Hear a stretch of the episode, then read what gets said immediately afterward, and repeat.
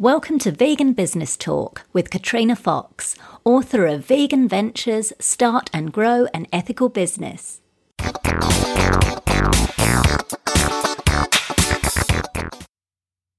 Hello, and welcome to this episode of Vegan Business Talk. I'm Katrina Fox, journalist, author, and PR consultant, and founder of Vegan Business Media, a content events and training platform providing success strategies and resources for vegan business owners and entrepreneurs. Hello, everybody, and welcome to today's event. I'm really excited about today's event, which is a power chat with Anne McKevitt. Uh, for those of you who don't know, I'm Katrina Fox, your host, and I met Anne about 18 months ago um, through a mutual friend of ours. Thank you, Karen. If you're watching and listening, I think you might be.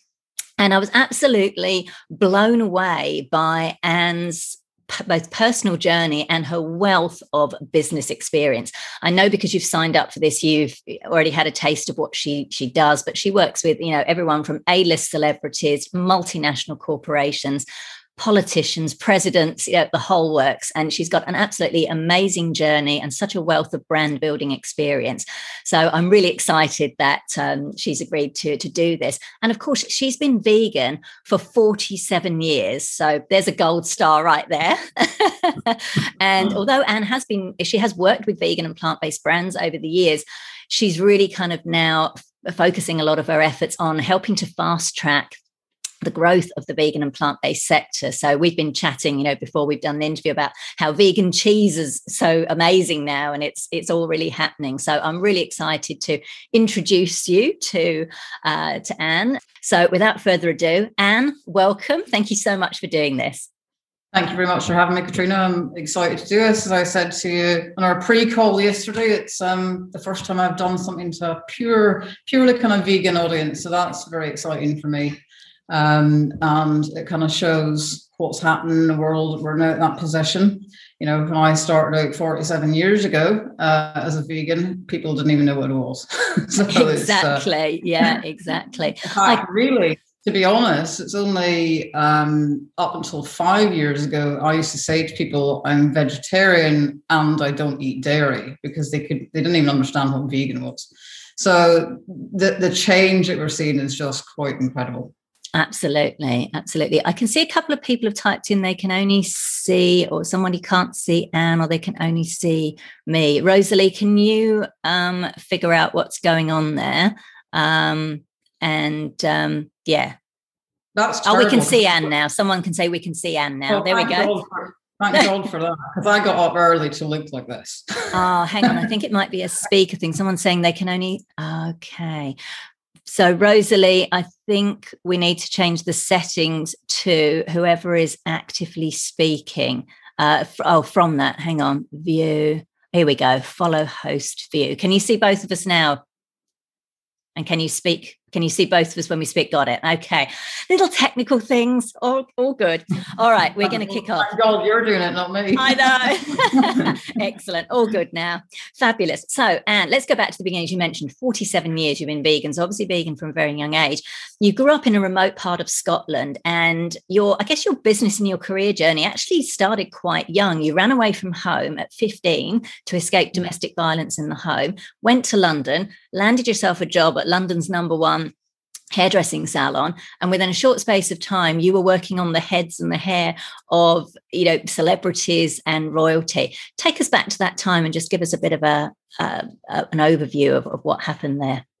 Well i'll actually dial back a little bit further because um, really it was when i was three years old that i wanted to become vegan not knowing what the word vegan meant but i knew that i didn't want to eat anything that was dead um, one grandfather was a fisherman, so he was a deep sea sailor, and the other grandfather was a farmer. So, you know, I grew up with death of animals and fish all around me.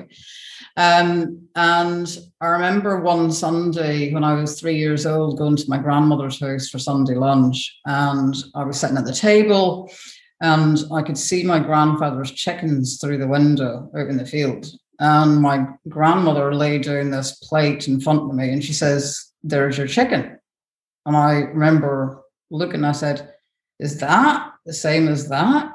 And She said, Yes. And I, and I, I remember from that moment on not wanting to eat meat. And every meal from the age of three until I was seven, I used to cry because I didn't want to eat what was in front of me. And it was, you know, it was distressing every, every single time I'd be asked and forced to eat meat. Then, when I was seven years old, um, my parents were so sick of me not eating um, my meals. My mom dragged me off to the doctor for the umpteenth time, and um, there was a different doctor on from normal. Uh, it was a kind of, you know, a temporary doctor, and, and he said, instead of asking my mom what I ate, he said to me, "So, what do you like to eat?" So I started listing all the, you know, broccoli, carrots, da, da, da. and he just turned to my mom and said, "I don't see the problem. She just wants to be vegetarian." Um, wow. when we left, when we left the doctor's practice that day and walked home, my mom said to me, "Well, if you want to be vegetarian, you're going to have to cook all your meals from here on in yourself."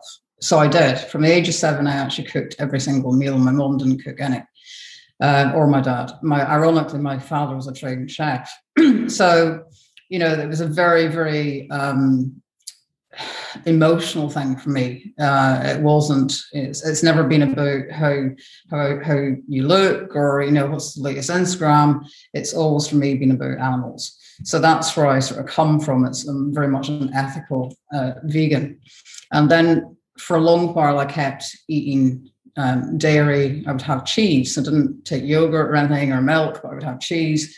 And then suddenly, when I was a little bit older, when I was about probably 12 or 13, I started to realize um, that that that industry, what it was all about, and so stopped doing dairy as well. So it's been a very, you know, I'm probably vegan longer than some people in this call have been alive.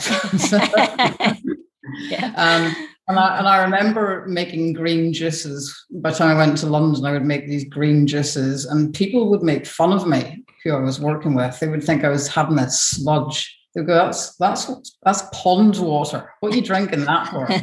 you know. And of course, now they're all the, the same people who'd who'd be wanting to have these juices. Um, so you know, it was it was hard. It was really hard because I had to learn to cook at the age of seven. I ended up getting my own pots and pans, plates, knives, etc. I wouldn't even use the same utensils.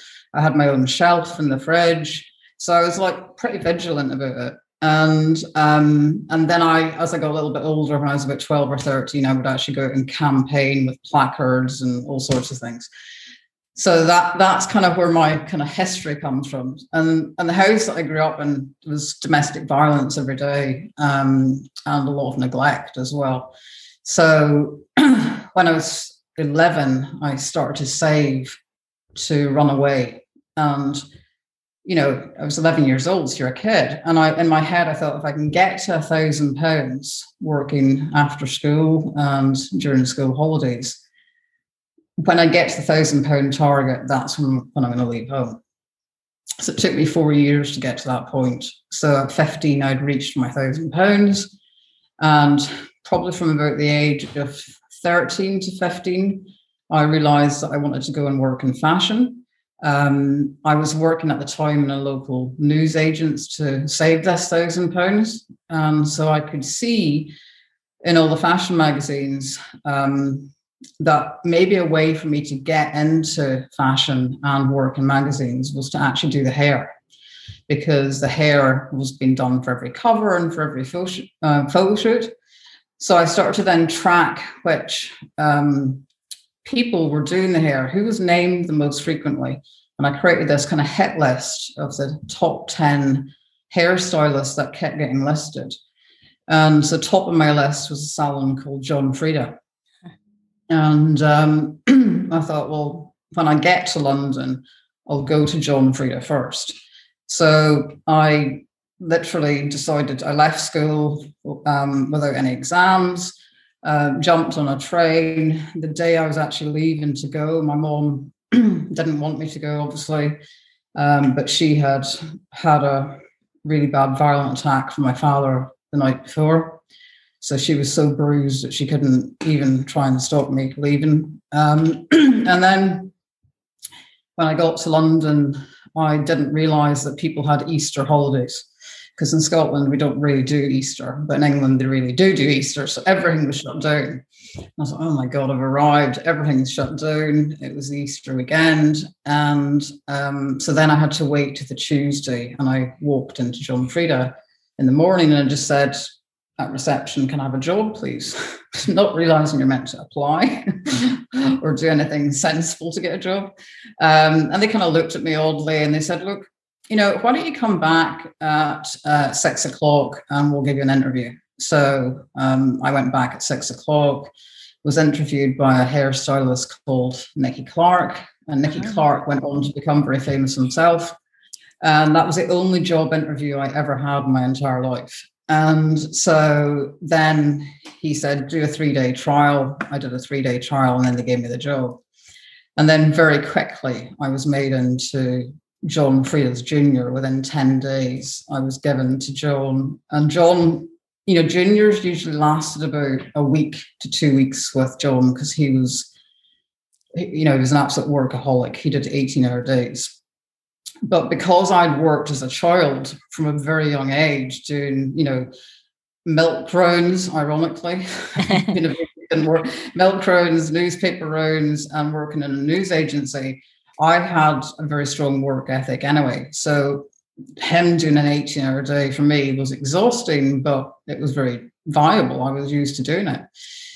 And um, so very, very quickly, I was surrounded by the upper echelons of society because the entire clientele that came into that salon and the photo shoots that I did with John as his assistant were all A-list celebrities, or they were um, Hollywood stars, they were politicians, prime ministers of the day, they were, you know, uh, major, major players in business. So that was the people who I was around all the time. And I actually thought it was normal uh, to, if you wanted to, to record a record, you would tell me about the record, and then six weeks later, it was number one. Or if you were going to start a theatre show, um, I remember actually shampooing um, Tim Rice, who's a very well-known theatre producer, and you know he was. I was shampooing him, and I, I never asked people about their holidays. I'd be always asking them what they're working on, and uh, I said, you know, what you're doing at the moment. He said, well, I'm thinking of doing this um, musical. It's about a woman who's from Argentina, and you know, it's about her life, and her name is Evita. Uh, and so, you know, he would tell me all this before it ever happened, and then kind of like a year later, the show would be put on, and, and Evita became very famous, obviously. So I would sort of hear all these, um, you know, the early seeds of what everybody was doing work-wise. And then I would, uh, then they would come back in. I would ask them, "Where are you with your project?" And I would always remember what they were doing, and they then they would tell me more, and so it went on. So um, very quickly through osmosis, I kind of absorbed that if you want to do something, it's a case of having the concept and the idea, and then actually the steps that you need to take to make it happen. Mm. And probably the biggest learning curve for me was when John Frieda decided he wanted to launch his own hair care range. And at the time, the the only other brand that was out there that was based on a branded named person was Vidal Sassoon. And Vidal Sassoon had kind of done it seven or eight years prior. Then nobody else had done it. Nobody else was on the landscape doing product under a person's name.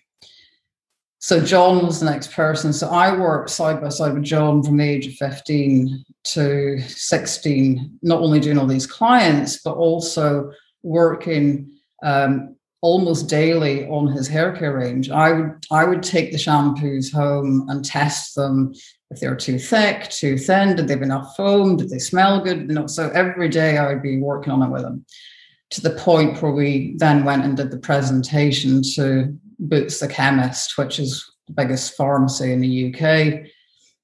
And, and they decided they wanted to take a product. So I worked on the actual physical development of the product. I worked on the packaging with him. I worked on the sales pitch to, to Boots the Chemist. And then I worked with uh, his PR and marketing people when the product actually launched. And that was all before I was 16 years old. Wow. So, you know, I had a pretty, um, I had a kind of fast track uh, master's in business by the time I was 16. So I love it. uh, but not from the normal way that you would do it. Um, and you know, so that mix of kind of seeing a brand hatch, and, and John's brand went on to become the most successful hair care brand at the time, and he sold it for 675 million, kind of like 10 years later.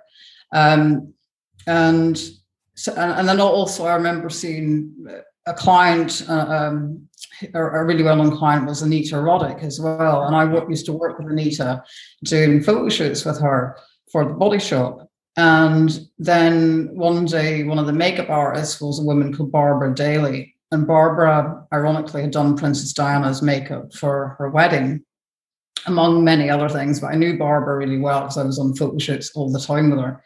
So for the first time, Barbara and Anita Roddick had met on this photo shoot because Barbara had been sent to do Anita's makeup. Um, and we had Terry O'Neill doing the photographs, who's a famous photographer. And suddenly, in this makeup room, hatched this idea to do a line of a range of cosmetics for the body shop. And that went on to become Barbara Daly doing the makeup designs and colors. So then when they were developing the brands for the body shop, Barbara and Anita, they'd be sending me samples to try out, you know, do you like this eyeshadow? Do you like this lipstick? And I'd be getting all these early stage uh, development sent to me. So, you know, it was it was an incredibly exciting time. Um, looking back now, I realize how fortunate I was. I didn't really understand because I was so young that it was all incredibly unusual. That's amazing. Wow. it's incredible. Obviously meant to be, which I, I love. But then, so it's all happening. You've got this career in hair and fashion styling. You know, your career was really taking off. You're still quite young. Um, the Sunday Times positioned you, I believe, as the UK's fourth best hairstylist in the UK. Then you experienced a devastating accident that left you bedridden for a year um, and was actually the impetus to to help you start your own business at the age of 23. But just tell us briefly what happened. Um, I was actually going home uh, to Scotland to see uh, extended family, and um, we were on a country lane at this point driving. My brother had come down to the airport to pick me up. You then have to drive another 120 miles because I grew up in the most northern tip of Britain, where it's minus 22 in the winter uh, and that's 22 centigrade. Um, so, um, so we were driving along, and, and there'd been uh, three cars in front of us all the time, and a car behind for about 20 miles, and we just there was nowhere to pass. And then suddenly, a tractor uh, from a farm pulled out. The three cars in front stopped, we stopped, but the car behind us didn't and plowed into us at 70 miles an hour and rammed us into the, the other three cars. So um, I had really serious spinal injuries in, in um, several places and um, spent the next 11 months, 23 days and eight hours lying flat. I can remember every hour of it. Um, and I didn't speak for the first four months. I was actually physically able to speak, but was in such shock that I chose not to speak, I guess. Mentally, I chose not to. Um, and then eventually so people you know family would come and see me all the time but i actually just wasn't communicating because it felt like i was in locked-in syndrome and um and then john was trying to help he was offering to get help from me and then clients of mine stepped in so paul and linda mccartney were very good client, clients of mine but they were also good friends because again this connection between vegan for me and you know vegetarian for them was unusual. So you know they they uh, connected with me when I was very young. I used to go to their home or their office and do their hair all the time. And in fact, I'll tell you a funny story about Stella McCartney because I remember Stella. Um, one day I had gone there to do John um, and uh, uh, sorry Paula and Linda, And their assistant, John, said to me when I arrived, look, you know, um, Linda's not here at the moment. She's actually out with Stella in Selfridges getting her ears pierced. And so when they came back, Stella had been to Miss Selfridge after getting her ears pierced and was carrying all these Miss Selfridge bags, so excited at all this fashion that she'd bought. Little did I know when she was like 15 and I was about 18 or 19 or whatever, here she was going to become this major fashion icon. Um, so, you know, and, and we know how amazing it is what she has done for the kind of um, uh, for people to think about what they're what they're buying when they're buying fashion. So that's kind of a side story. Anyway, um, so here I was, my car accident, not completely immobilized, and uh, nobody really having an answer for how I was going to get walking again. But I was convinced all the time that I would walk again. And then Paul Linda McCartney stepped in, particularly Linda saying, Anne, we are going to fly you back down from Scotland. I have found um, a guy who works with the Royal Ballet, and we are going to get him to work with you to get you back walking. So they flew me back down, and then they paid for my treatment for the next two years. So they paid like forty thousand pounds, which is a lot of money now. It was even huge amount more money back in those days. And um, from that, they you know that's what got me walking was their belief in me their ability to take action and also find the right people. So not only did that show me that you can change the trajectory of your life by doing those kind of three things but those three things also play out in business. It's not just it's a whole a whole like way of living isn't it? That if you want something to happen find a way to make it happen and then I worked really hard, very hard at learning to walk again. It took me from the time of my accident to the time that I was able to walk on a flat surface was two years. It took another six months before I was able to climb the staircase. So it was, you know, full on.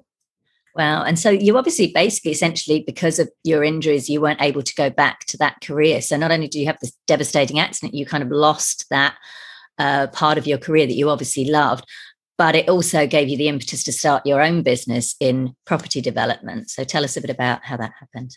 Yeah, so um, John had said to me, you know, you can come back and work anytime you want, you know, next month, next year, five years, if you get to the point where you're able to work again and and hair, come back. And at this point, you know, I've I was doing fashion shows in New York, uh, you know, going to Paris and working with uh, Coco Chanel's, doing their couture, getting all the doing all the catwalk shows, etc. So, you know, it was a, an exciting life. Um, if you watch The Devil Wears Prada, you know, I was kind of I, I was doing that kind of life around those people. That that I when I watched that film, I was just like, oh my god, that was everything I experienced when I was young. Um, so what happened next was I um, got married very quickly. I met somebody, uh, and then um, ten days later we got married, and that did last thirty years. so, and we're still incredibly good friends. So um, when we got married, I was like, okay, I'm gonna find somewhere to live. So we're gonna buy something, and I'll do it up. And this was when it was the recession in the 80s. So people were losing money right, left, and center, and managed to get a really good deal on a property, um, and moved into. It. It wasn't that badly done up inside, but it did need new kitchens, bathrooms, etc. And so I, uh, as a form of recuperation, started to oversee this being done up and do quite a lot of it myself just by reading books and kind of okay this is how i do this and i would you know go and make the renovation happen so when it was finished nine months later i was physically stronger mentally stronger um, and friends said to me, why don't you put this in the market? It looks amazing. And I was like, well, didn't do it to put it on the market, but okay, I'll put it on the market and see what happens. And again, everybody was, we were still deep in recession, people losing money. suddenly I then had, when I did put it on the market, I had a huge amount of people wanting to buy it. And one of the people who wanted to buy it was Kate Moss. I had a guy called JK from Jamiroquai, the band. And then I also had Alexandra Shulman, who was the editor of Vogue, wanting to buy it. So in the end, Alexandra Shulman put in uh, an asking price offer, which nobody was doing in those days. She kind of did that offer on something like a Wednesday. So we started the process on a Wednesday to for her to buy it. But she then went off to the catwalk shows in Paris at the weekend. And so she was in Paris the whole the following week. In those days, people didn't have mobile phones. So, and you also keep showing property in the UK. Even though you have an offer, you keep showing it because people pull out all the time. So I kept showing it. And then this other guy came along, an American, and he offered a huge amount more money for the property. So I then went back trying to get hold of Alexander Shulman, the editor of Vogue, to say, look, this guy's offered me tens of thousands more than you're offering, way over the asking price. Uh, but I couldn't get hold of her. So then I tried to get hold of her then boyfriend at the time because I had his contact details. He was a journalist, got hold of him, but then he also couldn't get hold of her because she was going from catwalk show to catwalk show.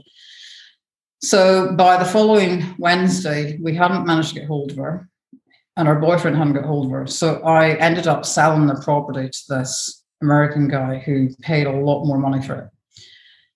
And he um, exchanged on the Wednesday, and on the Friday we completed. So by the Friday, I was actually homeless.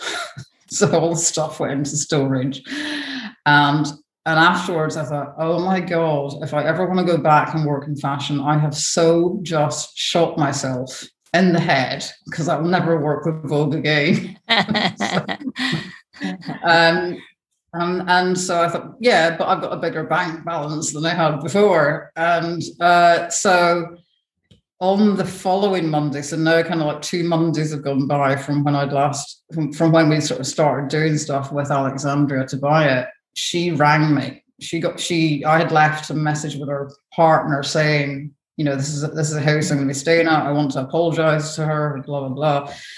Um, so she rings me and she doesn't say anything other than she gets on the phone and she goes, you know, it's Alexandra Shulman. I want your next one. And I went, my next what? And she says, I want to buy your next property. And I was like, oh, oh, oh okay. sort of like didn't really understand and then kind of put the phone down and I thought, hang on a minute here, maybe there's a business in doing this.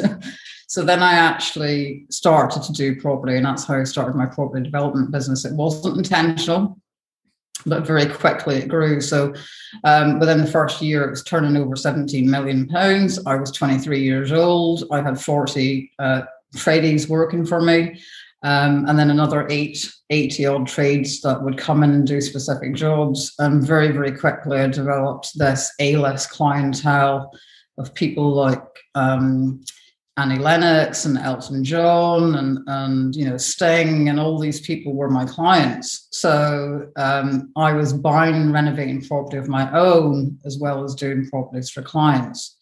So that was kind of the next major stage for me.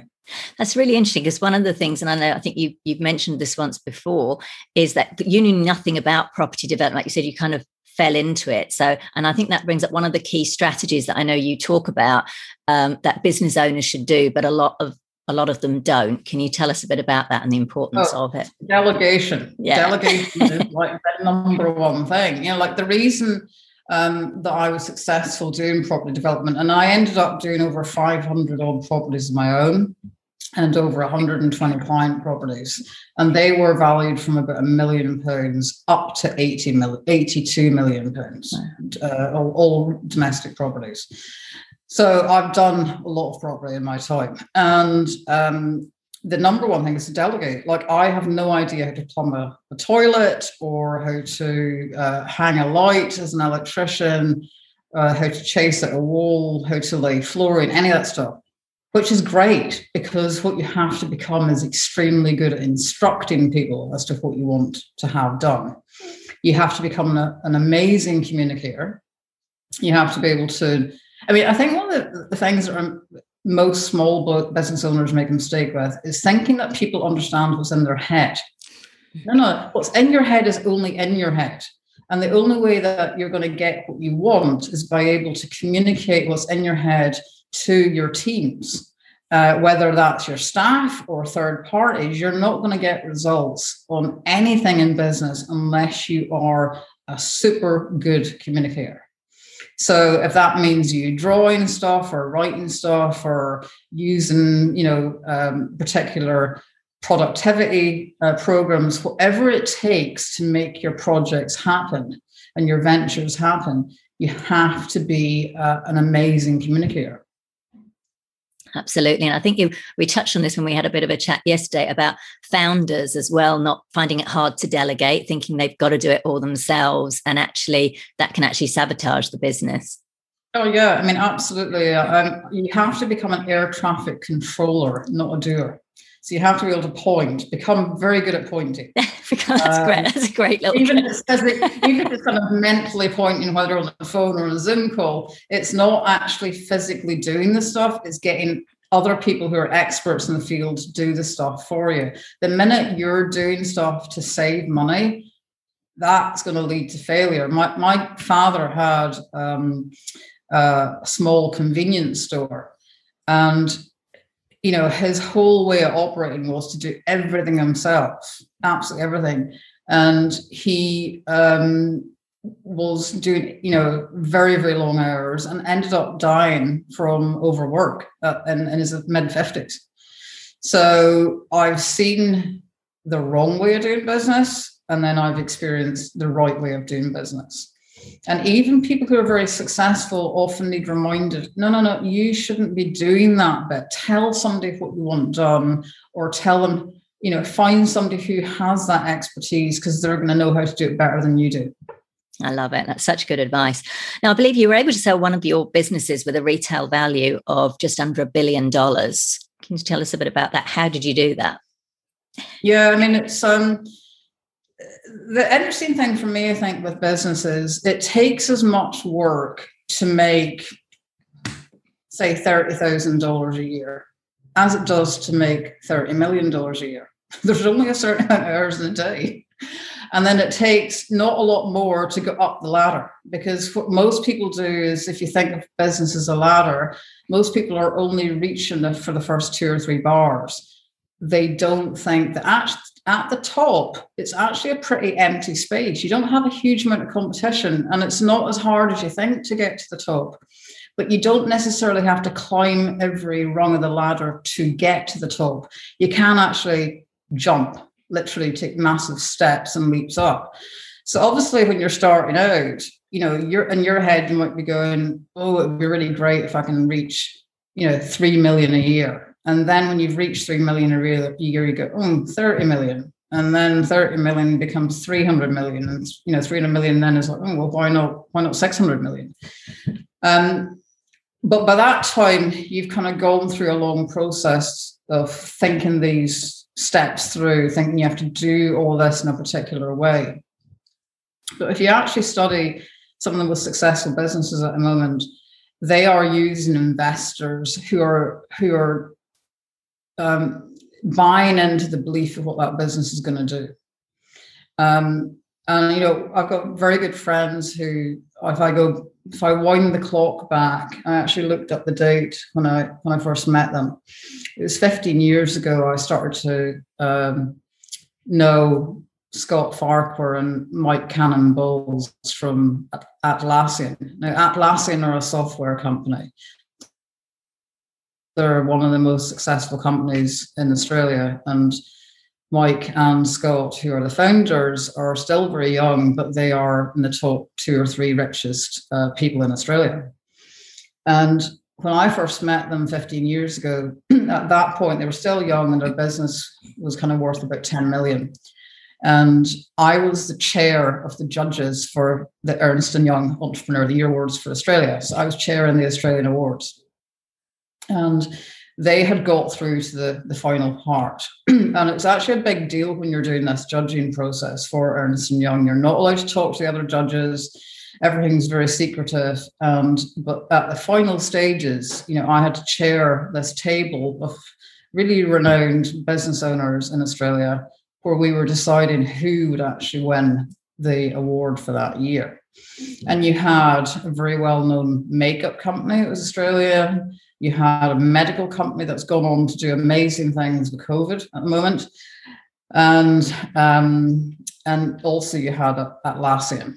And what was interesting, most of the people in that room, and there were at least 12 really high flying business owners making that those decisions about who was going to win, they didn't understand what Atlassian were doing.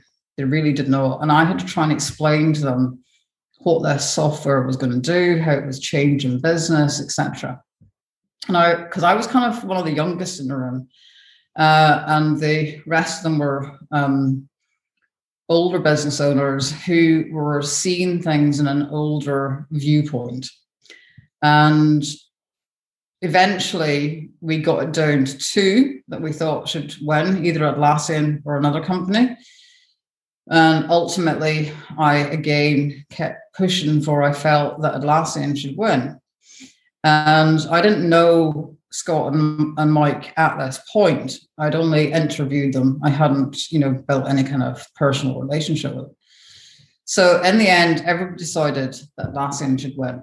So when they won that award 15 years ago, they were valued at 10 million. And I just looked up before we started the call. In October of this year, the company is now worth 75 billion.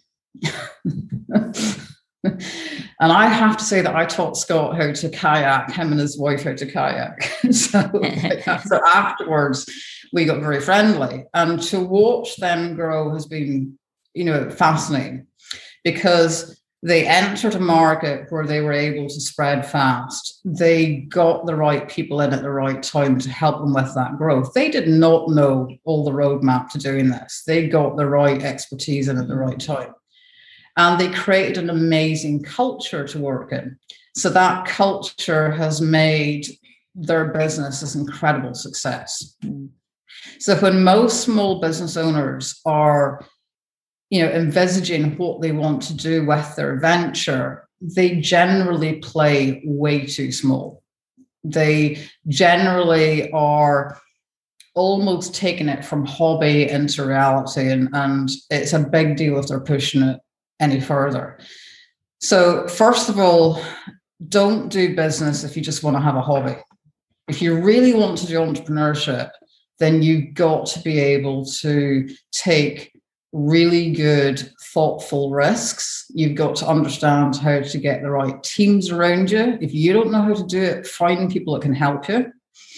And then you've got to test, test, test, test, test, test, test your market. Like people do not test stuff. I don't understand it.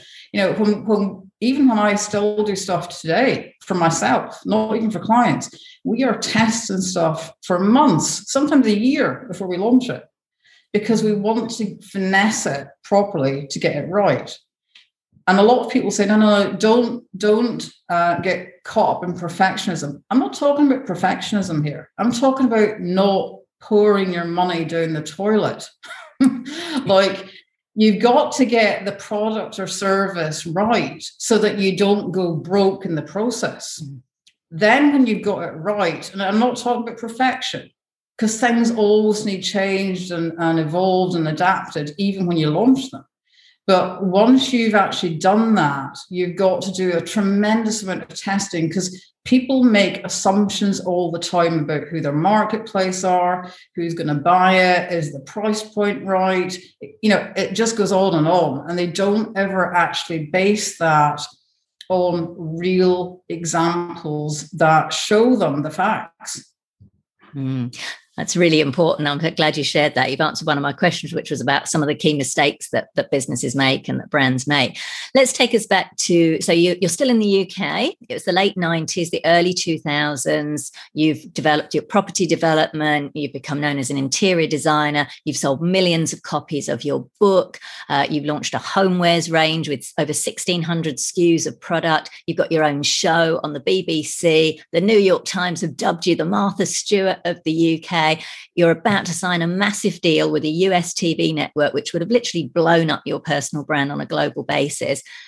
But something happened and you ended up walking away, moving to the other side of the world, to Sydney, Australia, where you're now based and out of the public eye for a few years.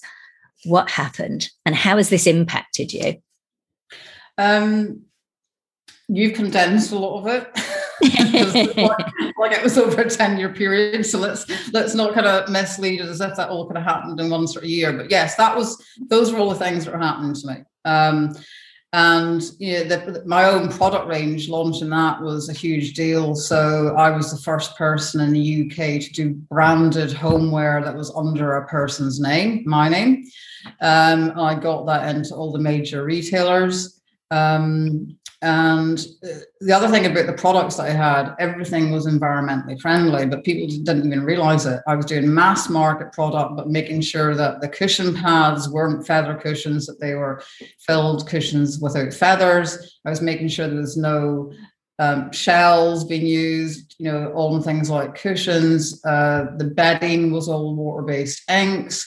All my paint range was the, the low the first time anybody had done a low VOC paint range. Nobody had ever given a shit about it before. And suddenly I'd created this entire paint range and line of paint that you could go and um, there were like 30 odd colors that you could paint your home with that were ready to go. So I, I, I broke new ground in lots and lots of areas with that homeware range, which is why it became valued in retail, you know, at, at the price that it did.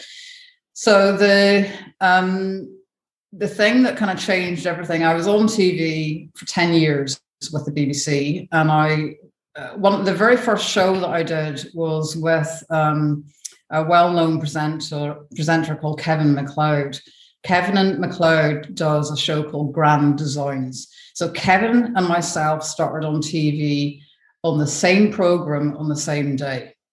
Um, and he's still doing it. I'm not, but uh, we, you know, we used to we worked together for almost ten years, and then I also had my own shows, and I had a chat show as well. So I did lots and lots of TV, and was well known. And because of my red hair, um, I was pretty recognizable when I'd go down the street, and I have quite a recognizable voice as well. So you know, I was what people term a celebrity, and um, which is kind of a really weird world being a celebrity. Uh, it's a whole other it's a whole other webinar. Um, so um, at that point, I was very high profile in the UK. And I got a phone call one morning, and I was a very good friend of a, a newsreader and a TV presenter called Jill Dando. And we uh, had met at some parties at the BBC had thrown. And one morning, I got this very strange phone call on my mobile, and this guy was telling me he knew where I lived, what I did, what times I did things at, and he named one other presenter. And he said, You know, you guys watch out. It was a disturbing call. Put the call down, phone down, and I, this, uh, I thought, well, I can't ring this other presenter at the moment. I'll um, I'll ring her at lunchtime. So at lunchtime, uh, my team we would always have lunch together and switch the news on. And I switched the news on, and not the person who'd been named in this call was not Jill Dando, it was another presenter, but Jill Dando, who I knew, had been shot dead outside her front door. And then the British press were looking for who's the shooter going to get next. So I became the target through the press of saying that the shooter was going to come after me next. So they were inciting the shooter to come after me. Um, it's a very strange feeling when you uh, uh, that by this point of being a celebrity, I didn't used to buy the newspapers because half the time what they write about you is complete shit. So you you don't want to read it. Uh, but a friend rang up on a Sunday and said, "You've got to go and buy every paper today, every Sunday paper." I was like, "I don't want it." So I, my husband went out and got every Sunday paper and I was the front cover of every, I was the whole front cover of every Sunday paper, and then I was two or three pages inside for each paper as well. So it's on about seven or eight newspapers. And it was this entire thing how I was now living in fear, and my house had become a fortress, and you know, the shooter was coming after me. Uh, one journalist had sold that story to all the papers, um, and they'd each done their own version of it. So after that, then I had to get protection. And um, for the next two, so they they caught somebody for the Jill Dando shooting, but they discovered later that he was the wrong person and had to release him. So for about two years, I I was living looking over my shoulder every single day. It wasn't a pleasant experience, and um, I ended up with post traumatic stress disorder because of it. And I decided that you know I would I couldn't kind of live with how I was feeling every day, um, waiting to be gunned down. it's not a pleasant feeling. Um, so I then decided I would leave being a celebrity, live below the radar, move to the other side of the world. I loved Australia. I mean, I, I came to Australia 30 years ago on holiday, um, but it was a decision to come here in part for for my security. And then when I uh, decided I was no longer going to be in the public eye, I didn't do any interviews for 20 years. I've only done probably five interviews since. Uh, and this is, I think, only my third webinar in 20 years. So it still has a big impact on me all these years later. It's 22 years ago now. So, um, yeah, it, it was life changing. It was life changing because again, it's like it's like you lost one thing when you had your accident, and then you had this happen. How have you kind of coped? Like, so you came because coming from, and as I've done this you know come from the uk moving country especially that mm. distance is quite big but to actually go from like you say you know having this really successful career being in the public eye and then suddenly you know doing something completely the opposite so how did you kind of handle that i guess that loss and i guess still you know the impacts of the ptsd and start up a business advisory and still continue to do work that you did um God, it was hard. I mean, I, I, there was a massive relief uh, arriving in Australia, and I remember I had never been on public transport in London for about twelve years because of being a celebrity. Because uh, I just, it was, it was too difficult because people would just come up to you constantly, and I'd used public transport prior to being being known, and um, so then when I arrived in Sydney, I actually didn't buy a car for the first six months. I was like, I want to sit in a bus again. I want to sit in a ferry. I want to be able to be normal again. Um, and I remember about probably four months after I was here, I was sitting on a ferry because I used to live right beside a ferry stop. And the guy who was the kind of like the conductor on the ferry, I don't know what they're called conductors, but he was the, the person checking your tickets. He went, Oh, that white room you did on TV a year ago or three years ago, that was amazing. And I remember just having gone into complete panic attack because I was like, oh shit, somebody knows who I am. They know I'm here. And, and it was just like really horrible feeling. In the end, he was a conductor I would see on a regular basis. And I eventually learned to calm down when I would see him. and we would always end up chatting but you know that panic is kind of there all the time and and i also kind of gave up work because i'd sold my business and that's also kind of weird because you work for years and years and years building a brand um, sold a business did very well financially from it but now you're like well what the hell do I do now? I guess it's like empty nester syndrome, except it's a business, it's not a child. you know, you, you've grown this thing for years. Um, and I was like, okay, so like literally, who am I? What, what, what am I going to do next? Um, so for the first six months, I kind of retired. Um, thought, oh, I don't need to work anymore. Um, and did lots and lots of charity stuff, set up my own foundation, was doing microfinance before people really knew what microfinance was. And after six months, I was like, okay, microfinance is great, doing st- charity stuff is great, but this is not enough for me. Like, I haven't spent my whole uh, life being in fifth gear to now be in first gear. It just doesn't, it's not working for me as a person. Um, and then a friend of mine contacted me at the blue in the UK, who was a celebrity, and said, can you build a brand for me the way that you built a brand for yourself? So I started to build their brand then. And within probably four or five months, then I had lots of very well known celebrities, particularly Hollywood A list celebrities, approach me saying, you know, I, I'm doing this. I'm known for film, but I want to build a, you know, build a brand. So somebody like Gwyneth Paltrow, um, I started working with Gwyneth when her Goop blog just had six staff on it. And uh, you know now she's got 350 staff and it's and it's worth you know a fortune. Uh, but you know in the early days it was just her doing um, doing that blog and trying to feel where she was going to bring that brand and then also I work with Tracy Anderson, who was a partner of hers in a gym and growing Tracy Anderson's brand from just being Tracy doing some DVDs into the whole brand kit. And then next, I had uh, Australia's best known fitness person, Michelle Bridges, asking me to grow her brand. And then, you know, she became the biggest fitness person and biggest fitness brand here in Australia. So, you know, taking all these personalities, um, and a lot of celebrities feel slightly frustrated because they might be known as, you know, the Grammy Award winning singers uh, or the Oscar winning actors, but they've got this whole entrepreneur side to them that they want to explore.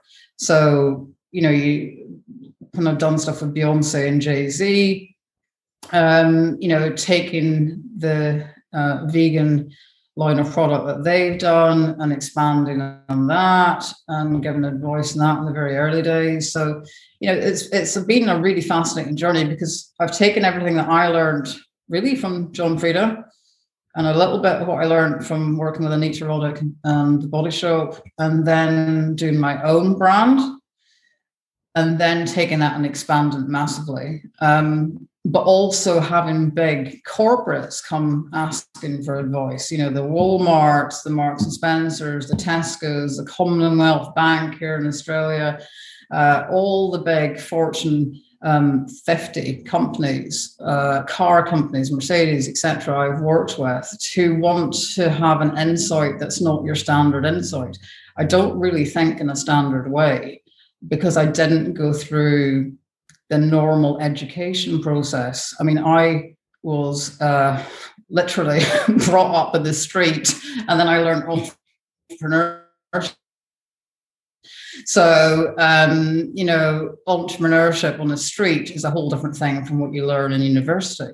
So, when I was asked by Harvard to join their leadership board, um, I then started to lecture at Harvard as well with all their MBA students. And what they were being taught in these books was just didn't really relate to real business.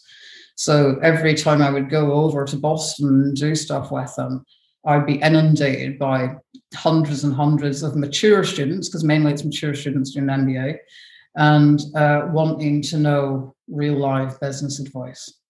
That's really an interesting point. So before we, we're getting close to kind of opening up to some, some audience questions, but can you give us, I know you've touched on this in terms of testing, that was a, a major thing, and delegation. What would be one or two of your key tips for building a brand that you can share with us? Um, First thing is is the marketplace you want to go into a good marketplace? Are you going to make money in it? So first you have to look at if there's anybody already in that marketplace, kind of how well is their business doing. Um, then it's deciding, you know, what kind of brand you want. And, you know, even people who have done business sometimes in the past, when they come to set up their new business, they might get the business name wrong. which is a pretty major thing to get wrong because somebody, if your brand name um, can be pronounced many different ways, for example, that's not smart because it's going to mean that people aren't going to necessarily say the name in the correct way and you'll have variations of the brand name being said. Um, and then the actual brand itself, beyond you know things like logos and stuff, is obviously, you know, you have to um, make sure that uh, you're really understanding that marketplace. So I am probably the most anal researcher you will ever find in your life. I, I don't do that. I do have researchers I pay as well sometimes, but I am a huge researcher. I research the hell out of everything before we go and do it. So when I'm working with clients and we're, you know, looking to either launch something they want or evolve something they've got or add to what they're doing, I am researching everything before we go and do it um, and finding out the best ways to do it. So I would say the I've done a project right now that's going to conclude in two weeks' time. hasn't gone as well as it should because the person who's looking after the process, like the project's going to be successful. Uh, we already know it's because people buy the, the business already. Um, but the process in doing that, I left to somebody um, who owns a business and was convincing that they understood how to map this process out. And I actually said to them yesterday, um, when when and if you sell this business in two or three months' time, because they've been offered a huge amount of money for it already, and if you want to do the next one, we're doing the next one differently. We're not, I'm not going to allow you next time around to tell me that you know how to do all this stuff because I've seen that you don't and you need more expertise and to help you. So it does come down to surrounding yourself with good people, but knowing, you know, like so many times I've worked with clients who are the founders of their business, they conceptualized it originally, they're running the show but they get to a point uh, about four or five years ago, I had to say to three separate clients, and I, it was all in one year this happened as well. Three separate clients, I had to say to them, You need to fire yourself as the CEO. You aren't skilled enough anymore to be the CEO of this brand. The brand has outgrown you.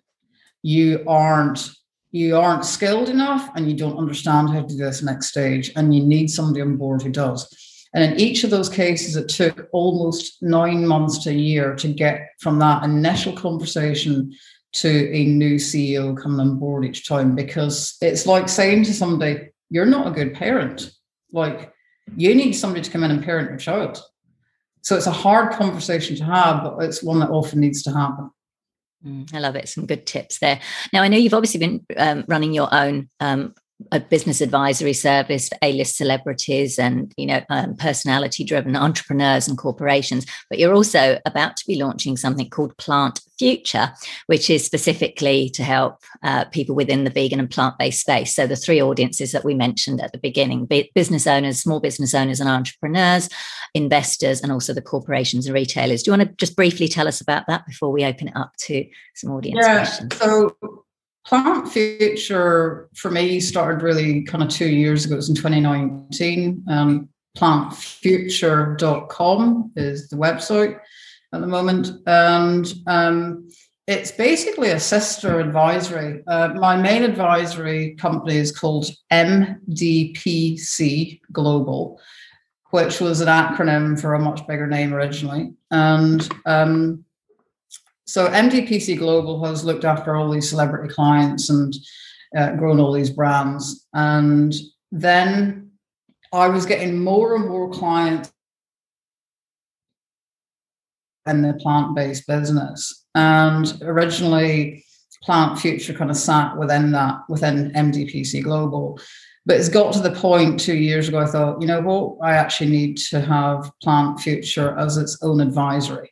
So we're not doing anything like telling people how to go and make a vegan souffle or um, how to make vegan food or anything like that. What we do is we are working with companies across the board uh, and investors who want to either expand their offering in the plant-based world or launch an offering or look to extra markets for them.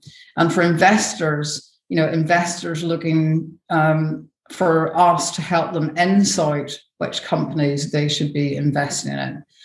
Um, and and having that early stage understanding of you know this is a good company to be looking at and thinking about. So you know I've got um, people I've worked with a lot who run a company called Immaculate Vegan, and they're in the UK. They've got a really great uh, vegan shopping site. And you know, someone like them, they're now at the stage where uh, we're going out looking to get them investors and help them with that investment. And, and then the other part that really struck me is that small business owners, if I'm going to help the vegan industry fast track stuff, then I also have to fast track all the small business owners to make sure that they're set up in the best possible way to make sure that the business they're doing is something that can scale up and really take on the the meat and dairy industries. If they're in food, they can take on the fashion industry. If they're in fashion, if they're in hospitality, they're offering something that you know hospitality transfer whatever industry you're in and you want to to do that with your small business then you can do that with more expertise and knowledge so i am setting up for small business kind of a series of online programs which i'll actually teach and they will launch in august and then i'm also going to do a um, kind of intense mastermind uh, group which will be a kind of a three month group and then it, it will expand for longer if we want that to go on longer. So it will allow small business owners to be better placed for investors. There's a marriage there to be had with really good um, small businesses and investors who are looking for good businesses. And then for retailers, if they're also looking for what, what should they be stocking more of in, in any area. In beauty, we've done a lot with beauty brands as well that are vegan.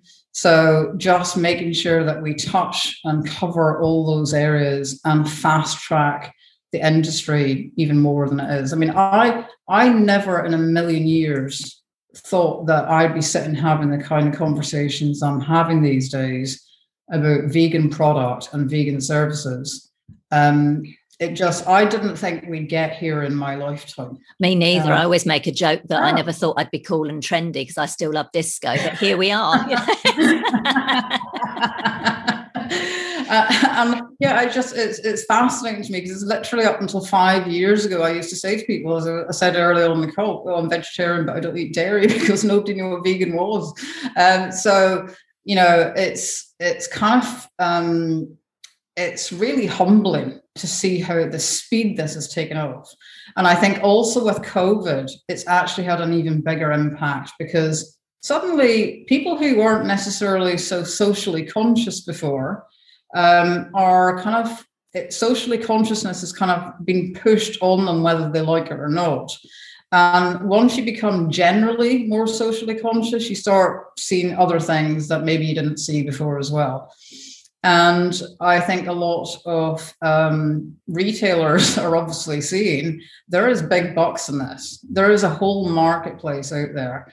And now, when you sit on a plane or you buy a car, you don't want necessarily a car, a Mercedes that's got leather seats. You don't want um, you don't want to uh, get on a plane and they scramble to find you something to eat or that you're sitting in a leather seat on the plane so it's having that influence across the board so you know i i originally sat down probably three or four years ago and thought okay i i really want to do something big in the vegan world.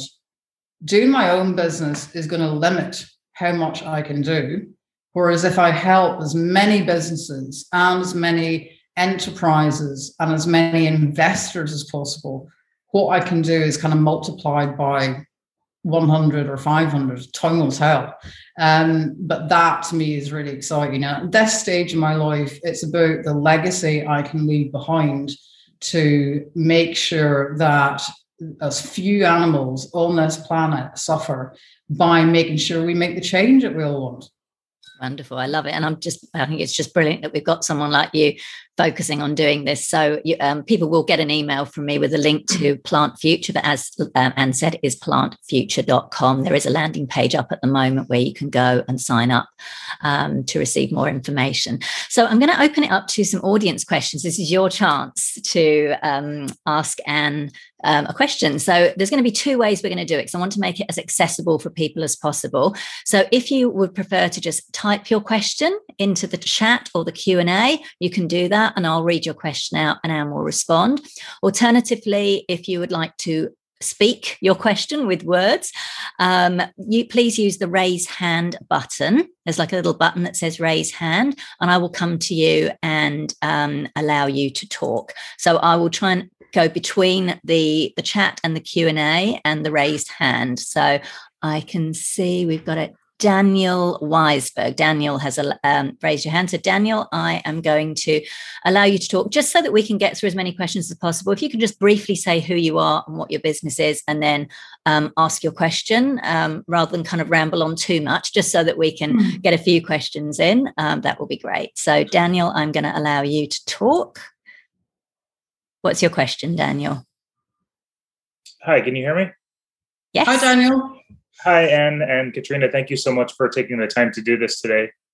Uh, my company is called Clean South, um, and we make vegan chicken wings from scratch in Los Angeles. And my question is, you know, doing it that way, um, you know, we, my wife and I, don't believe in using processed ingredients, and we make everything by hand. And we just recently got our first first co-packer, um, which is you know has been very costly, but has been something that we need to do to take the business to the next level. So. Uh, my question is how can i communicate to our potential customers our value proposition because our product is one of the highest priced ones in our category but it's also because you know we're making it by hand and not using processed ingredients um, so it's just been i feel like it's been a little bit difficult to communicate that to people when in the grocery stores you know customers are generally looking for the lowest price possible. Um, well as you'll know be aware daniel in the food industry there is various tiers of pricing in almost any um, anything you buy whether it's a soup or a or um, a, a yogurt or whatever all different price points. So mm. the the key thing here for you or for anybody in a similar circumstance is going to be about getting the brand message correct. That's both on the product packaging because that's the thing the customer is seeing. And then that has to link to your website and your socials and the marketing PR that you do. So ultimately, most people I find don't spend nearly enough either time or money on PR and marketing. Once you've actually kind of built the product or the service, really 70%, 70% of your time has to be spent on marketing and PR, getting that message out there. Um, and doing it in such a way that it makes people go to store to get your product. They write down that they want to get your product.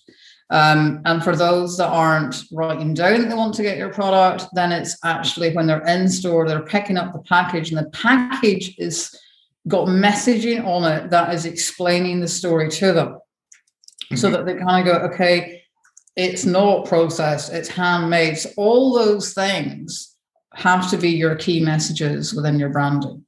Um, and you have to become either you or somebody becomes a major spokesperson for the brand.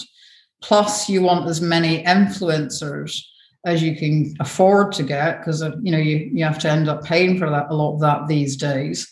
Uh, but as many people talking about your product as possible and and and being smart and clever about how to grab media attention. Okay, great. Excellent. Thank so much. Thank Thanks you. for your question. Great. Thank you very much, Daniel. Um, I'm going to come to, oh, Samantha. Samantha from Flave. Um, let me click allow to talk. Hi, Sam. Good morning. Thank you, Katrina, so much for organising uh, this morning. I'm glad I got up bright eyed and bushy tailed because my notepad is filled. So thank you so much, Anne, as well. Thank you, Danielle. I guess Sorry. Um, I'm going to you a wrong name, Samantha. Oh, good. I've just spoken um, to Daniel. Now we're doing Samantha. So, um, my husband and I, we're just about to launch a plant based uh, concept called Flave. And essentially, it's, um, I guess, taking on the fast casual market. There's a lot of product innovation, but we feel like the distribution of food isn't as strong and the celebra- celebration of plant based food And we really want to make plant based food easy, convenient, and exactly what our name stands for flavorful. Because we find that people who want to make the switch, unless they have a known alternative, like a burger or a bowl that they can relate to, then sometimes they see plant based food as boring and bland. And we really, really want to challenge that. So, you've already touched on it a little bit in the answer that you just gave previously about you know the PR aspect of it. And I guess Stuart and myself, we think we have a very strong brand. We're about to enter the marketplace. And I want to ask you a personal question. I guess hearing your story now, your celebrity aspect yourself, the, the personal brand that you had for yourself. Do you think that that was integral for the products and the services that you offered? And that someone should internally be the spokesperson, being the founder? Or should you give that potentially to someone else who specializes in being the spokesperson for the brand versus the founders? Uh, oh, generally, I would say to people, uh, be your own uh, ambassadors. Um, mm-hmm. Unless somebody is completely tongue tied and not good at talking, which clearly you are because you just you know spoken well for the last couple of minutes. Um, and, and I'm aware of your brand, as, as you'll know. So um, so you know the main thing is that somebody has to become that talking head. Mm so that you can do the radio shows, you can talk to the media, you can be the person that gets up on stage and talks, you can bring out the book, you can do all the different things that are part of brand building. Um, you know, most people think that um, when you're doing brand building, it's always about the specific thing you have. So in your case, you know, fast casual casual food, but it's it's more than that. So I've got a client who I won't name um, and you know, this client is very, very smart, uh, constantly talking in the media about things that grab attention and get global coverage because um, they're generally of a sexualized nature intentionally. um, You've got us all curious now. There's all sorts going on in our minds now. Um, you know, so you know, this person sells a lot of different products on their website, but it's always particular products that get the media attention, and they are brought out to get media attention. so, like, it's not to they get sales from it, but it drives constant consumers going to the, the website because the press are writing about a candle or they're writing about a particular kind of stone or they're writing about whatever. Um, so that drives people to that particular brand. For something like your brand or anybody else who's listening who's got a brand that's doing handbags or doing food or whatever it is, as a vegan brand, your story is always bigger than just the food and the taste. Um, and, and that's where you have to become the person who's out there talking about that. And, and unfortunately, most PR companies only understand basic PR, even if they say they understand how to build brands. Generally, they don't, because I kind of go, well, what brands have you actually built? um, uh, whereas a, a, a true um, kind of uh, company or person who can kind of help get behind that has to look at the whole thing that you're doing. It's the whole story. And it's it's kind of the difference between looking at the planet and seeing a country versus seeing all the planet. And most pr companies just see the product. Um, and they don't necessarily see the whole planet that's there around them. And I will say it's not just a planet, we have all these moons orbiting us in a PR and marketing drive. And you have to use everything very cleverly to drive audiences to, in your case, your uh, fast food uh, casual eating venue. And then if you want to grow that brand further into multiple venues, then you've also got to be doing stuff on a different level that's an investor level. Uh, and a lot of key decisions you'll make about messaging are one is for your customer, and then other PR marketing is to attract investors. So I've got a I've got a client that's got a care home business, and she's created this very very different type of care home business. Um, called New Direction Care. You can go on to newdirectioncare.com.au. And um, she created all these micro care homes. Instead of it being one big building, there are 17 homes or 19 homes within the the complex, and it's it's all, everything's done differently. So for her to attract investors, we were doing PR and marketing on different levels so that she's attracting residents to want to live there. And generally, that's a decision made by women in their 50s for a family member that needs to go into a care home. And then the other part was we were doing strategic PR and I was getting her to do public speaking. And we have been working on a book, and that's to attract investors so that she can grow faster. So you have to map out what you actually want for your brand. And then you have to break it down into how you're going to achieve that and what messaging are you sending out at different levels for the different people who need to hear your story. Mm. Yeah, because I feel like sometimes you we can put so much time and attention into the brand or the service that obviously we we want to market. And then as that grows, obviously from a founder's perspective, you do have to invest in yourself if you are the chosen spokesperson as well, because all too often you can be thrown in the limelight.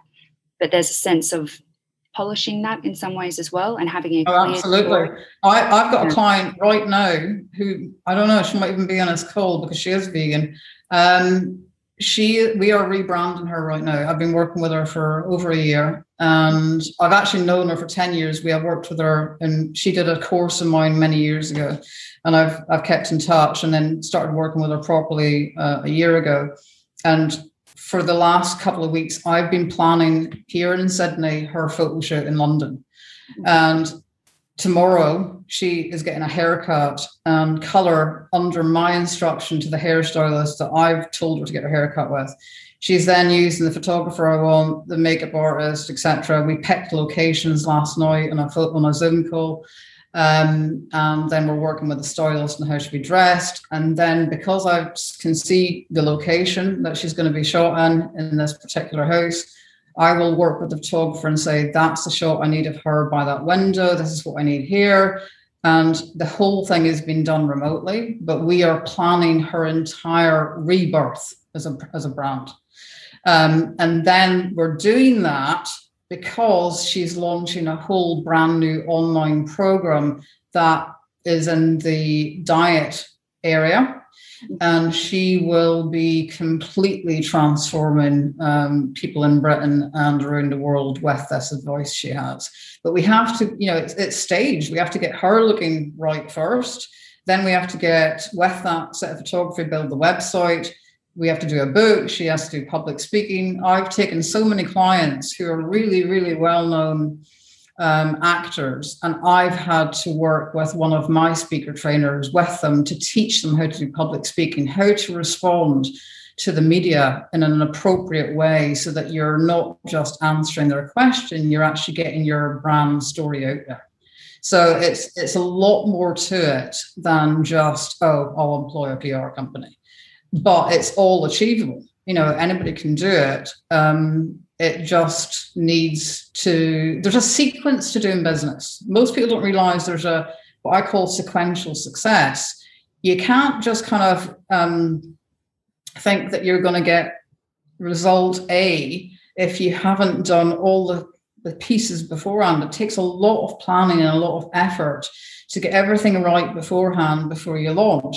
So something like your business where it's food a lot of focus, I would imagine, for you, for uh, yourself and your partner Stuart in this will be that you have focused on getting the food part right, the look of the venue that you're going to use for your for your restaurants, and the you know the place that that's going to be positioned, and that's great.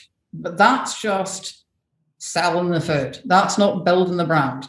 The brand is a bigger story than that. And any brands that we know in the world that are recognizable known brands have become that because people have really been very clever about making sure that we know more about the brand than just product or the service. Mm, yeah. Brilliant. Thank you very much, Sam, for your Thank you. question. Thank you. Amazing. Brilliant advice there. Thank you. I'm just going to move to the Q&A because I can see someone's put, so someone would prefer to be anonymous. That's fine. Um, so their question is, my team and I along with a very prominent nutrition science researcher, are working on a COVID 19 and plant based nutrition related research study, which is a multi country quantitative study, but they'll kickstart with the US. Yeah, I know it's a bit complicated. So it's a, yeah, so it's an organization and they, together with a nutrition science researcher, they're working on um,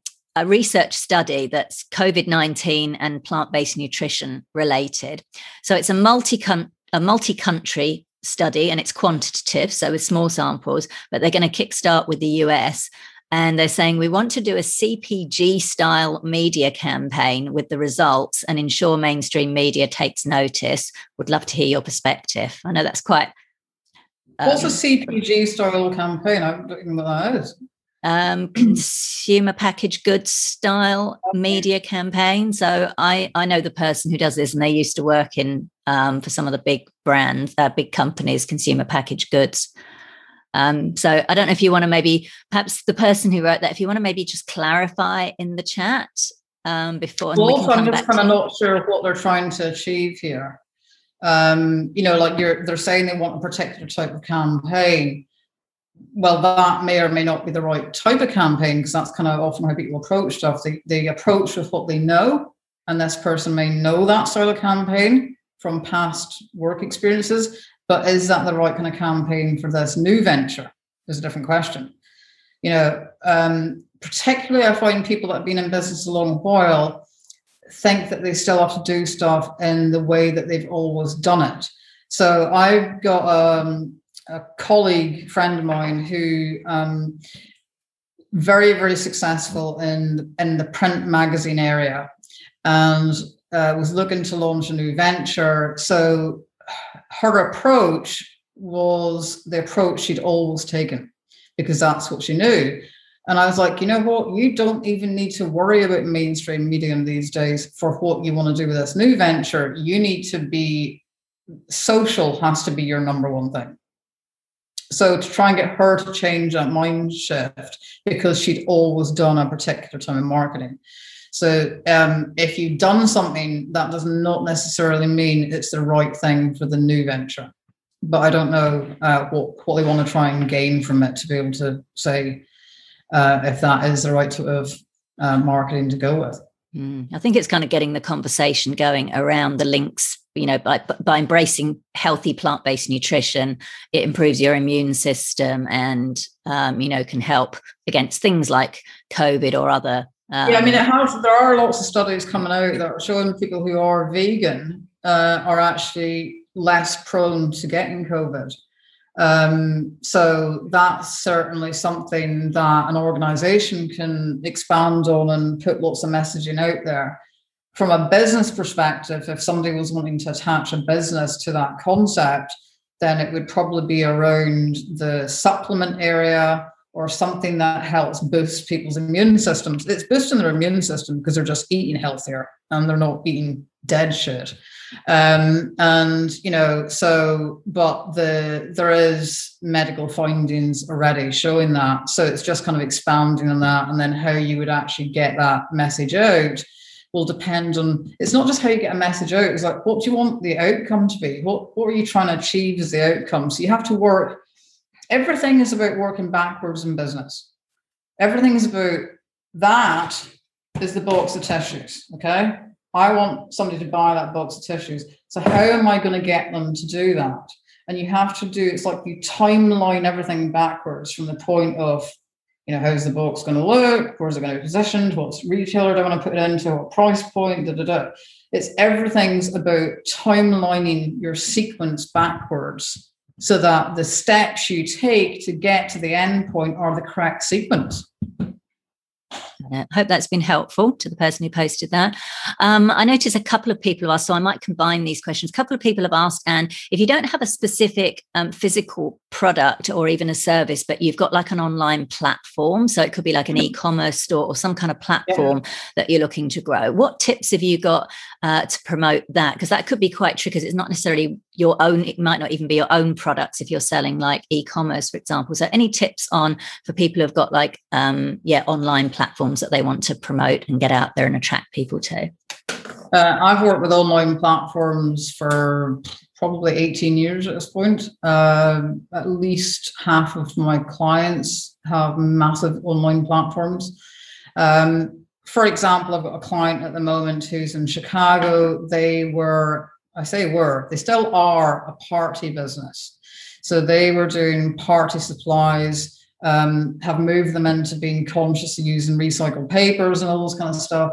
And then COVID hit, and uh, they only sell online. So they sell through their own website and they sell through Amazon. They're, they're a number one seller on Amazon.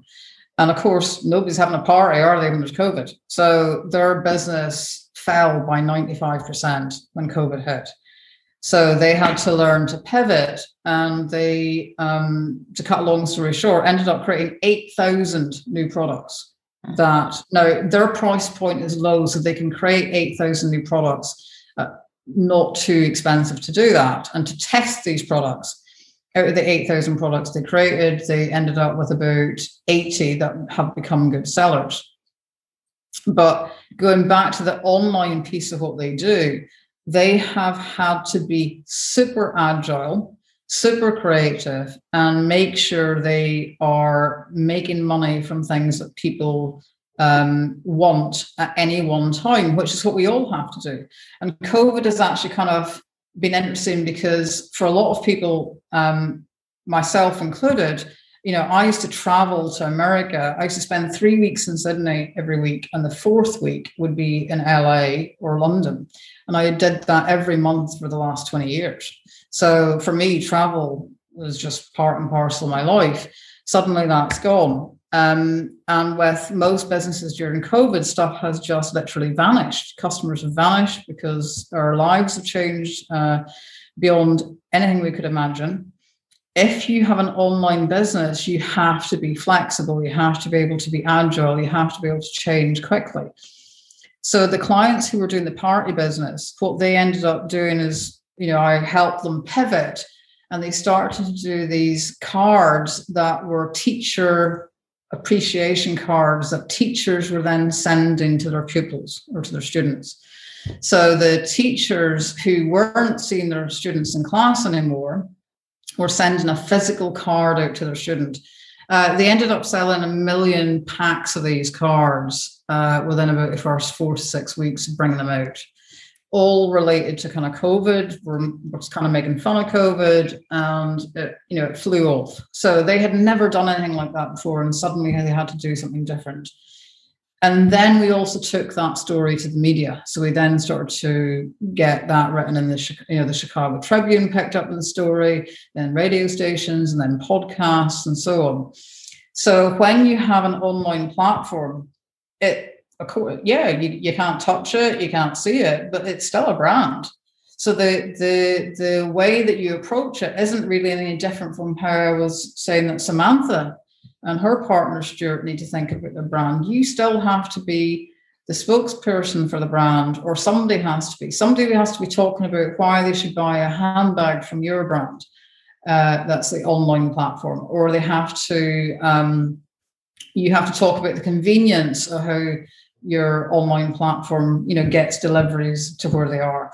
So you have to it, I, I, personally don't see online brands any different from a bricks and mortar i don't see it any different from a product or a service it's all business and it's all about how you communicate to your potential customers Brilliant. so I don't think it needs to be thought of as different. It's the same approach really across the board. Yeah, I'm finding those hooks and storylines brilliant. I'm just conscious of time, so I think we maybe got time for one more question. I'm going to read Maria's question out because I think this will be helpful for anyone who's considering rebranding. So Maria um, owns a vegan cheese business here in Australia, and they've been rebranding. So she's been making cheese for almost seven years under the brand name Sprout and Kernel, and they've recently yeah, rebranded. Well, yeah, me too. I know we were talking about vegan cheese before we came on the call.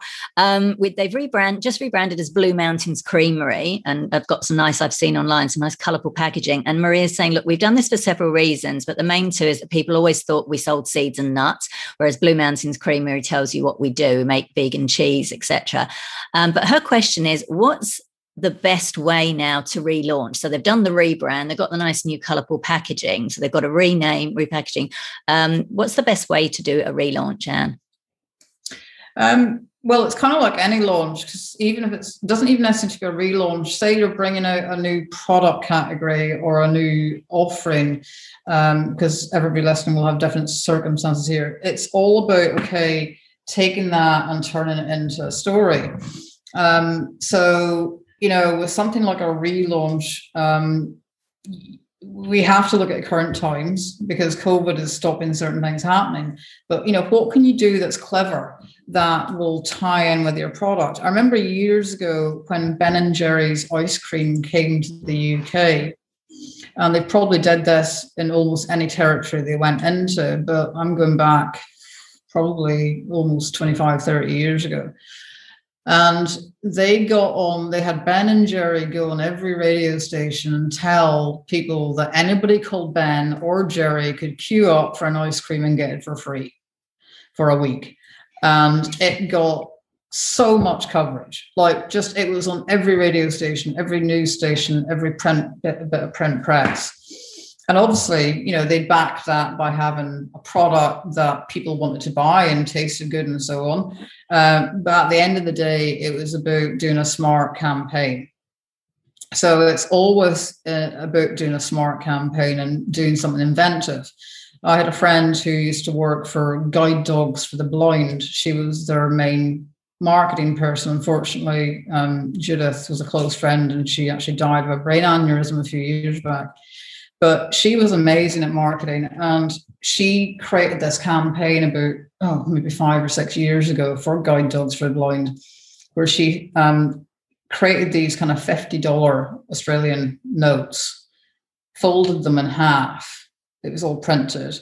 And then they were all flung in the CBD, Central Business District of Sydney, in the morning at eight o'clock. They put these in like, you know, on benches, on the on the metro and the buses, they were on the road, everywhere. So people were thinking they were finding a 50 buck note. They would open them and it would say the one thing that guide dogs can't find. and it was to make a donation.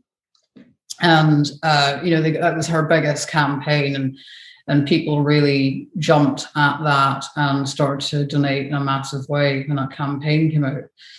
So, you know, the one thing I'd say with any kind of launch, rebrand or anything is don't do it quietly. just, whatever you're going to do, the more noise you can make, the more um, uh, interesting you can make it, the more likely that you will get um, copy and print and radio and everybody talking about you that's the one side as a consumer. But what I would imagine you want as well is to make sure that your product is then getting stocked in as many of the retail outlets as possible. You know, so uh, whether I know that it was available in Woolworths, in my local Woolworths, because I was buying it in the Sprout and Kernel branding, and then it suddenly disappeared. Now, maybe it's disappeared because you're going to go and rebrand and bring it back under this new name. But you want to make sure that the buyers buy into the concept of your rebrand and that you can present that rebrand in the best possible way to them so that they are buying into okay we had this much shelf space you but now we're going to give you this amount more. Um, you know when i took my product to uh, walmart uh, from doing it very successfully in the uk then did presentations to walmart it was about acquiring the um, the retail space and Walmart was the biggest thing to be able to do because they normally got people to pay for that space. And I certainly didn't want to pay for the space. So we had to convince them that they would get rid of other product to make space for my product. So working with buyers becomes really important to make sure that they are as invested in your transition as you are and then that you keep them on side and nurture those buyers the whole way through the process so that they are as excited about your rebrand as you are and want to make sure it's there for the customers. Brilliant. I think that's really good advice for, for everyone. I'm just conscious of time and particularly Anne's time as well, because we've already gone for the 90 minutes. I can see that there are a few other questions. Some of them are kind of asking about how they can work with you. So um, I, I, can respond to that. I'll respond in an email with a link to Anne's website, Plant Future, um, which is plantfuture.com. You can go there and actually sign up and get on the mailing list for when um, she launches. But um, if there's any questions I can answer or any like little queries like that, I will endeavor to do that afterwards. Um, but I just want to say thank you so much much to everyone who showed up live today. You will be getting an email with the recording, so you can go back through it because I think there's a lots of really good advice, regardless of the type of business that you're in, and even answering specific people's questions i'm sure that you you can learn something from that. So i highly recommend you go through and have a, a re-listen again. Um, and i'd also like to um, yeah very much thank anne. Thank you so much. You're obviously amazing incredible. Um, thank you for allowing me to debut you to the vegan plant-based business world. I think it's incredible and really excited um, about what you're doing and how we can all just yeah really help to as you say fast track the growth of this space which is amazing. So thank you so much for being here. And thank you, everyone. Enjoy your rest of your morning, daytime, evening, wherever you are. I can see lots of people saying thank you, thank you so much. So thank you very much, thank, everyone. Thank everybody for for staying on or getting up early or staying up late to, to listen in. And uh, God, I, I miss being able to travel because I'd love to see you all in person, and hopefully we can all do that sometime quite soon. But to be part of this vegan movement of change that we're all part of now is just so damn exciting. So let's make sure we do take over the world and start saving more animals' lives. So that's it for this episode of Vegan Business Talk. I hope you enjoyed it and found it useful. If you like the show, please give it a review on iTunes or whatever platform you're listening on, as it helps to get it seen by more people. There are more free resources on the veganbusinessmedia.com website to help you in your quest to build and sustain a successful business. And if you'd like to work with me personally on promoting and growing your vegan business or brand, you'll find details on how to do this on the website at veganbusinessmedia.com and clicking on the Work With Me menu link. Thank you so much for tuning in, and I look forward to catching up with you on the next episode of Vegan Business Talk. Bye for now.